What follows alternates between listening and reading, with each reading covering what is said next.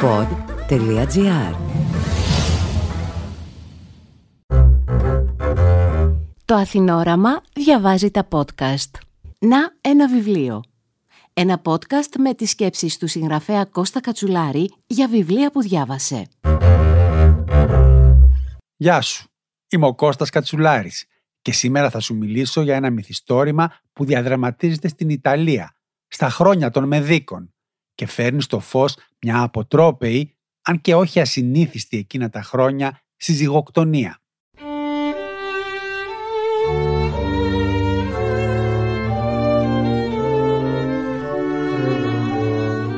Τίτλος του «Το πορτρέτο ενός γάμου» και συγγραφέας του η βραβευμένη Ιρλανδή Μάγκιο Φάρελ.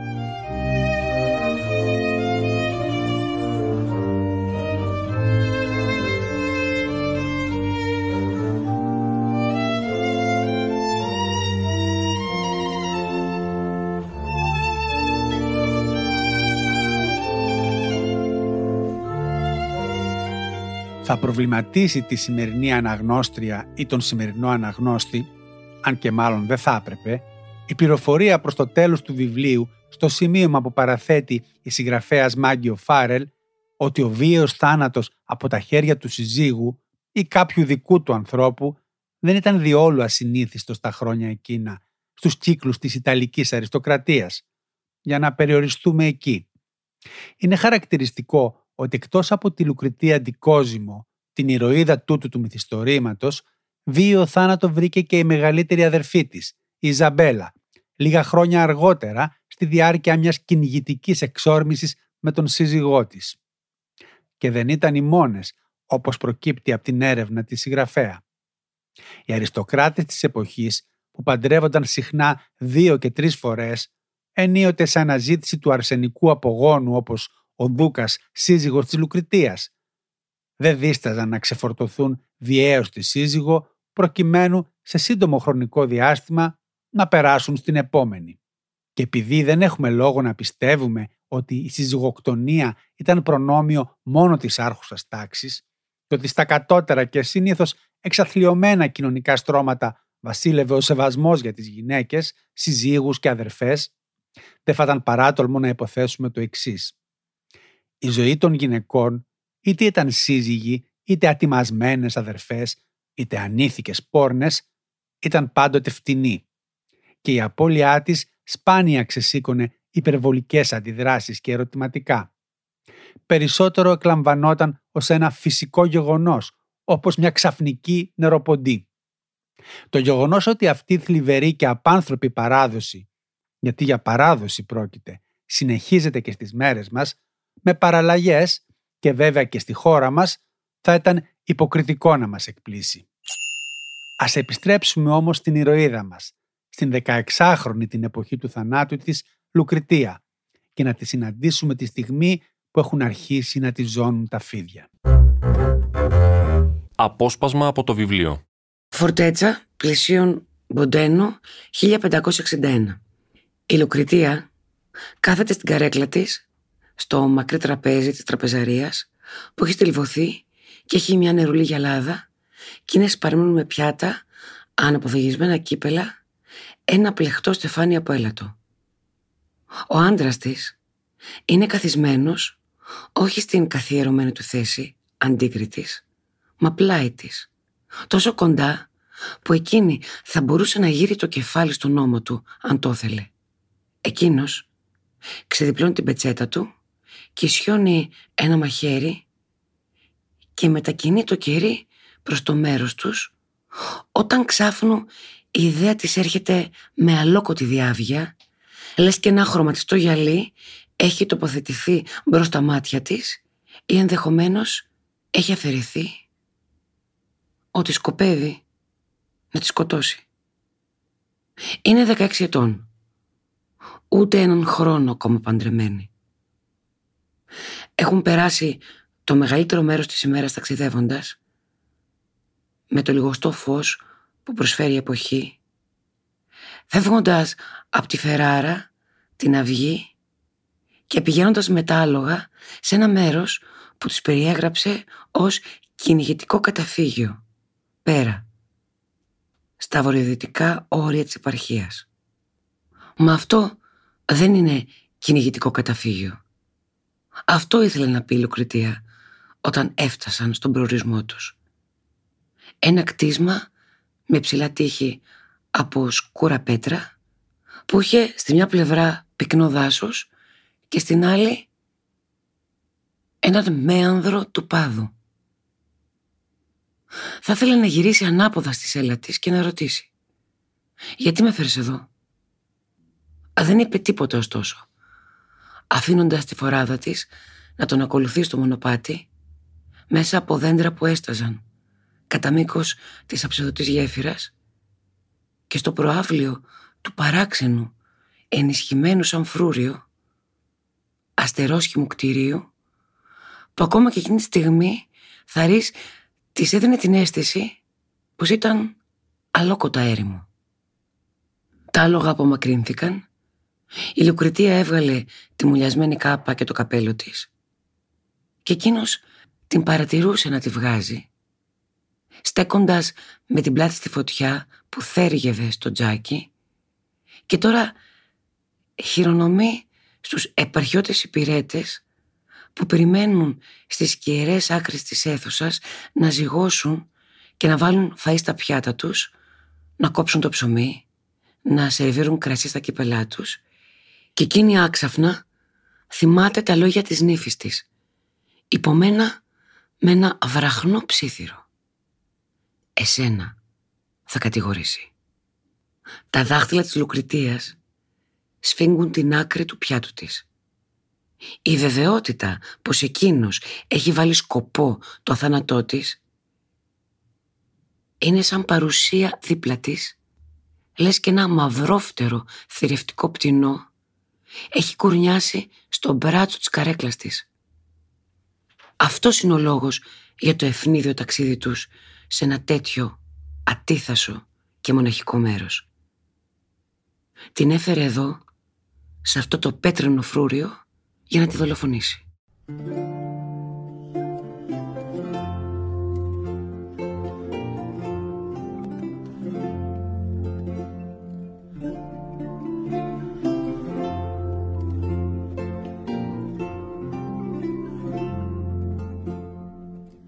Με αυτή τη φοβερή επίγνωση ότι ο σύζυγός της σχεδιάζει να τη σκοτώσει, ξεκινάει το μυθιστόρημα. Πώς όμως έφτασαν ως εκεί τα πράγματα; Ποιος αδυσόπιτος μηχανισμός λειτουργήσε; Όταν ο Αλφόνσο, μελλοντικός δούκας της Φεράρα, εκφράζει την επιθυμία να πάρει για σύζυγό του τη Λουκριτία, κόρη του δούκα της Φλωρεντίας Δικόζημο, η κοπέλα δεν έχει ακόμη κλείσει τα 13 της, ενώ εκείνος είναι ήδη 24. Λιγότερο από ένα χρόνο πριν ήταν όλα συμφωνημένα για να παντρευτεί τη μεγαλύτερη της αδερφή, τη Μαρία, η οποία όμως πέθανε ευνηδίως, πιθανότατα από πνευμονία, χαλώντας τα σχέδια τα δικά του αλλά και του πατέρα της. Ο Αλφόνσο δεν έχασε το χρόνο του. Ήθελε οπωσδήποτε μία από τις κόρες του Δούκα της Φλωρεντίας και της Ισπανίδας Ελεονόρας, την οποία ο λαός αποκαλούσε η γονιμοτάτη, χάρη στα τρία κορίτσια και στα τρία αγόρια, όλα υγιή που είχε ήδη φέρει στον κόσμο. Για τον Αλφόνσο η στιγμή που θα χρειζόταν δούκας πλησίαζε, μια και ο πατέρας του ήταν βαριά άρρωστος και έτσι η ανάγκη να αποκτήσει το γρηγορότερο έναν διάδοχο, εξασφαλίζοντας μια σαφή γραμμή διαδοχής στο αξίωμα, ήταν επιτακτική. Τώρα όμως έχουν ήδη περάσει δύο χρόνια από τον γάμο τους και παρά τις προγραμματικά τακτικές αν και ψυχρές συνευρέσεις τους, η Λουκριτία δεν έχει ακόμη μείνει έγκυος. Και ο Δούκας έχει αρχίσει να αντιλαμβάνεται ότι μια σύζυγος ελαττωματική που δεν θα φέρει τον πολυπόφητο διάδοχο του είναι μάλλον άχρηστη. Κάποιος είναι στο προσκεφάλι της και μιλά με παρήγορες φράσεις. Ένα χέρι αγγίζει το μέτωπό της. Τα μαλλιά απομακρύνονται από το πρόσωπό της, ένα κύπελο πιέζει τα χείλη της και το νερό εισβάλλει στο στόμα της. Καταπίνει και το νιώθει να χαράζει ένα δροσερό αυλάκι εντός της. «Μην πιείς πολύ», λέει η άγνωστη φωνή. λίγο μόνο. Προς στιγμήν, η Λουκριτία νομίζει πως είναι η Σοφία που ήρθε να τη φροντίσει, ήρθε να τη σώσει για ακόμα μια φορά. Η είδηση της αρρώστιας της πρέπει να φτάσει στη Φλωρεντία. Και η Σοφία θα καβάλει σε ένα άλογο και θα είπε όλη νύχτα πάνω από τα βουνά με το άτι της να βουτάει στα χιόνια και στους πάγους και η Σοφία σαν μενάδα του δικαιωμού ξεχνώντας τις πρισμένες της αρθρώσεις έφνης ικανή να υπεύσει. Θα πεις στον Αλφόνσο ότι η Λουκριτία δεν θα μείνει εδώ. Θα του υψώσει το ανάστημα όπως συνηθίζει και θα κινήσουν μαζί να γυρίσουν στη Φλωρεντία. Όχι, κάπου αλλού. Στο Ουρμπίνο ίσως ή στη Ρώμη. Η Σοφία και η Λουκριτία θα φύγουν μαζί και θα πιάσουν σπίτι κάπου μακριά, σε άλλη επαρχία ή σε άλλη χώρα. Το πορτρέτο ενός γάμου. Η μάχη μιας ανθεκτικής νέας γυναίκας για την ίδια της την επιβίωση. Από τη συγγραφέα του Άμνετ, Μάγκη Οφάρελ. Διαθέσιμο σε όλα τα βιβλιοπολία και στο ψυχογιός.gr. Εκδόσεις Ψυχογιός. Ένας κόσμος λογοτεχνίας.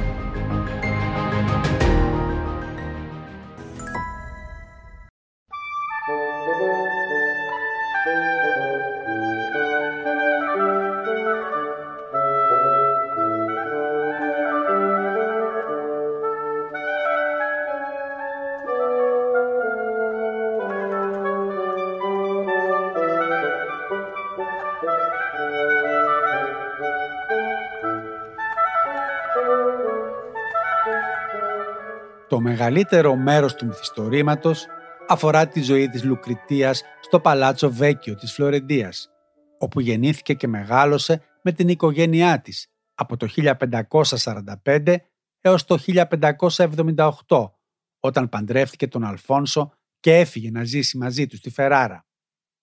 Είναι ένα λεπτομερές και ιδιαίτερα παραστατικό φρέσκο της εποχής των Μεδίκων, εστιασμένος στους μέσα χώρους της εξουσίας του Δούκα τους ανελαίητους μηχανισμούς διατήρησης και αναπαραγωγής της εξουσίας, στους οποίους υποτασσόταν κάθε απόφαση. Η γάμη και των έξι παιδιών ήταν από τα πριν καθορισμένοι, με λεπτομέρειες, βασισμένοι πλήρως σε πολιτικές και οικονομικές αποφάσεις. Οι κοπέλες, που δίνονταν κατά κανόνα ανήλικες με τα σημερινά μέτρα και σταθμά, στους συνήθως κατά πολύ μεγαλύτερους άντρες τους, εκπαιδεύονταν στα οικιακά, στη χειροτεχνία και στο κέντημα, αλλά λάμβαναν και κάποιες εγκυκλοπαιδικές γνώσεις, ώστε να μην τροπιάσουν τον σύζυγο αν τύχαινε να βρεθούν σε μια σοβαρή συζήτηση. Τα αγόρια από την άλλη επιδίδονταν από νωρίς τις πολεμικές τέχνες, την ξυφασκία κατά κόρον εκείνα τα χρόνια, ενώ παράλληλα μειούνταν και στις αδυσόπιτες πλην συχνά λεπτεπίλεπτες τεχνικές της εξουσίας, από τους πατεράδες τους κατά προτεραιότητα οι πρωτότοκοι σε αυτό τον κόσμο όπου η γυναίκα σύζυγος χρησιμεύε καταρχάς ως σκεύος παραγωγής διαδόχων, μια και για τις απλές χαρές της σάρκας υπήρχαν άλλες γυναίκες πιο κατάλληλες, σε αυτό τον κόσμο η γυναίκα με το στίγμα της τυρότητας, στίγμα αυθαίρετο και χωρίς καμιά επιστημονική βάση προφανώς, ισοδυναμούσε με καταδίκη. Όλα αυτά τα γνωρίζει βέβαια η Λουκριτία και αρχίζει να αντιλαμβάνεται ότι όσο περνάει ο καιρός, ο κλειός γύρω της φύγει. Η ευνίδια μετακόμισή τους χωρίς υπηρέτες ή άλλα μάτια σε ένα ερημικό θέρετρο στη φορτέτσα κοντά στον Ποντένο, δήθεν για να πάρει καθαρό αέρα, είναι η απόφαση που πυροδοτεί την αντίστροφη μέτρηση. Κάθε της ενέργεια, κάθε της προσπάθεια να αποφύγει τη σφαγή της, τη φέρνει όλο και κοντύτερα στο μοιραίο. Ή μήπως την τελευταία στιγμή θα καταφέρει να διαφύγει με τη βοήθεια του καλόψυχου Τζάκομο, ενός από τους ζωγράφους που κλήθηκαν να φιλοτεχνήσουν το πορτρέτο της.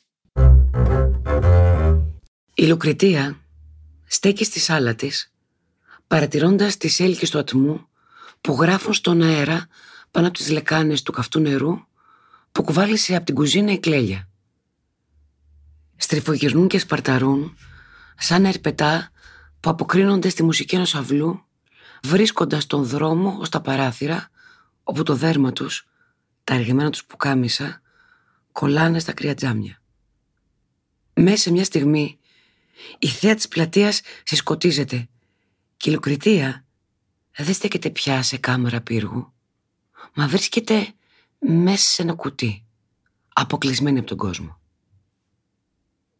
Έπειτα βαδίζει βιαστικά μέσα από τον ατμό ως την κρεβατοκάμαρά της, όπου φορά τον μανδύα της και παπούτσια. Δένει μια κάπα γύρω από το λαιμό της και σκεπάζει το κεφάλι με την κουκούλα. Έπειτα βγαίνει από την πόρτα στο διάδρομο. Βαδίζει βιαστικά στο τουβλινοδάπεδο, σφίγγοντας την άκρη της κουκούλας για να εμπέσει προς τα πίσω, περνώντας από τον φωτεινό κύκλο του ενός δαδιού στον επόμενο, μια πεταλούδα με σκούρα φτερά. Όταν ακούει φωνές σε ένα διάδρομο κάθετο με το δικό της, χώνεται στο πλάι σε μια εσοχή, κολλάει στον τοίχο. Ο ποιητής Τάσο προχωρεί με μια γυναίκα στο πλευρό του. Η Λυκουρητία την αναγνωρίζει. Είναι μια από τις κυρίες επί των τιμών της Νουντσιάτας. Κρέμεται από τον μπράτσο του. Η εσάρπα της σέρνεται χάμου. Ο ποιητής έχει ένα ύφος πένθυμο, καταβεβλημένο. Σχεδόν αδιαφορεί για την παρουσία της συντρόφου του. Έχει καλέσει τον γιατρό, λέει η γυναίκα, με τα μάτια υψωμένα στο πρόσωπο του Τάσο. Μα αυτή δεν θέλει να τον δει. Φρικτή κατάσταση, λέει ο Τάσο, με τη βροντερή φωνή του. Τραγική, ζωφερή. Ας βιαστούμε, λέει η γυναίκα, αναριγώντας, κοιτώντας πίσω της. Έλα, δεν είναι σωστό να σεριανίζουμε μια νύχτα σαν κι αυτή. Στρίβουν σε μια γωνιά και χάνονται και η Λουκριτία βγαίνει από την κρυψώνα της. Η γυναίκα της προξενεί ενστικτόδη αντιπάθεια.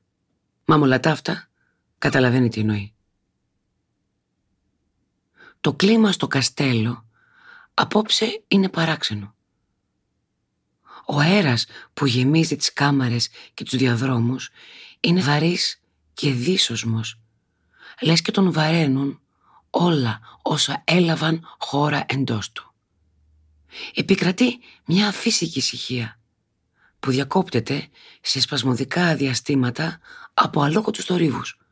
Κάποιοι είναι υπόκοφοι και μυστηριώδεις, άλλοι μεγεθυσμένοι από την απόσταση. Τα βήματα της Λουκριτίας, καθώς κατεβαίνει μια σκάλα, είναι λες και αναπηδούν στους τοίχους. Το τάπ-τάπ-τάπ τους διασπάται και παραμορφώνεται σε έναν τερατώδη χτύπο που φυτεύει βελόνες φόβου στο στήθος της. Σπέβδει τρέχοντας σχεδόν κατά μήκος του κάτω ορόφου. Έτσι και τη δύο Αλφόνσο, έτσι και βρεθεί στο δρόμο της ο Μπαλτασάρε ή κάποιος από τους άντρες της, έτσι και ο Αλφόνσο πάει στην καμαρά της και τη βρει έρημη, τι θα συμβεί τότε; Ιδέα δεν έχει.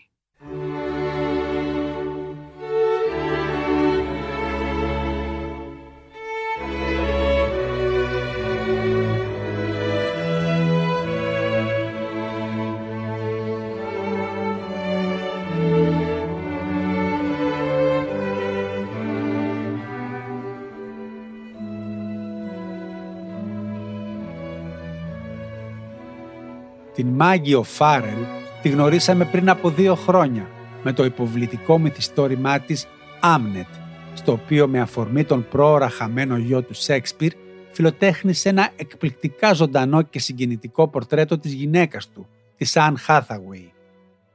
Και εδώ, παρά τη ζωφερή ατμόσφαιρα που δημιουργεί η επίγνωση ήδη από την αρχή της εγκληματικής πράξης που όλο και ζυγώνει, η συγγραφέας δημιουργεί έναν ολοζώντανο χαρακτήρα, μιας κοπέλας χαρισματικής και ιδιαίτερης που επικοινωνεί βαθιά με τα ζώα και που σε έναν άλλο κόσμο θα είχε λάμψει με το ταλέντο της στη ζωγραφική. Η ηρωνία, ο Αλφόνσο, που όλα δείχνουν ότι φώνευσε τη 16χρονη Λουκριτία και πρώτη δούκισα της Φεράρα, παντρεύτηκε δύο ακόμη φορές, αλλά δεν απέκτησε κανέναν απόγονο. Με βάση τα όσα γνωρίζουμε σήμερα, οι πιθανότητες να ήταν στήρος είναι συντριπτικές. Το πορτρέτο ενός γάμου της Μάγκιο Φάρελ κυκλοφορεί από τις εκδόσεις Ψυχογιός σε ζωντανή και ευρηματική μετάφραση του Αύγουστου Κορτό.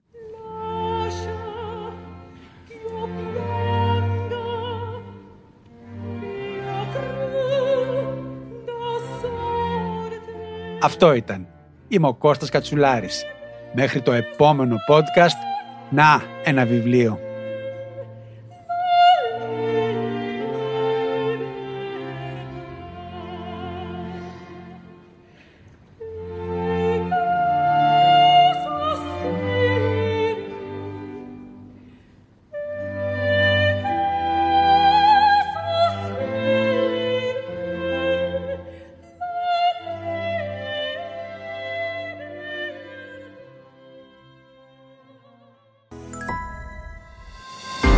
Το πορτρέτο ενός γάμου. Η συγγραφέας του Άμνετ, Μάγκη Φάρελ, επιστρέφει με την αξιομνημόνευτη ιστορία μιας νεαρής γυναίκας, η οποία επειδή βρίσκεται τόσο κοντά στην εξουσία, διατρέχει θανάσιμο κίνδυνο. Μια φαντασμαγορική αποτύπωση της Ιταλικής αναγέννησης σε όλο της το μεγαλείο και σε όλη της τη σκληρότητα. Βρείτε το σε όλα τα βιβλιοπολία και στο ψυχογιός.gr. Εκδόσεις Ψυχογιός. Ένας κόσμος λογοτεχνίας.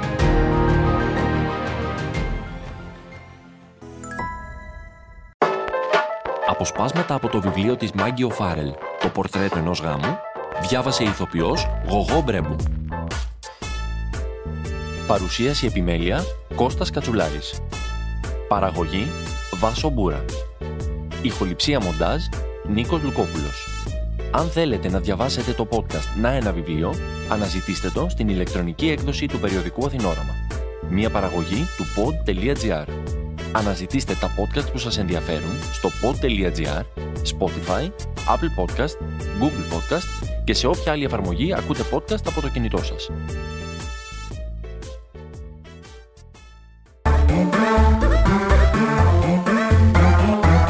Pod.gr.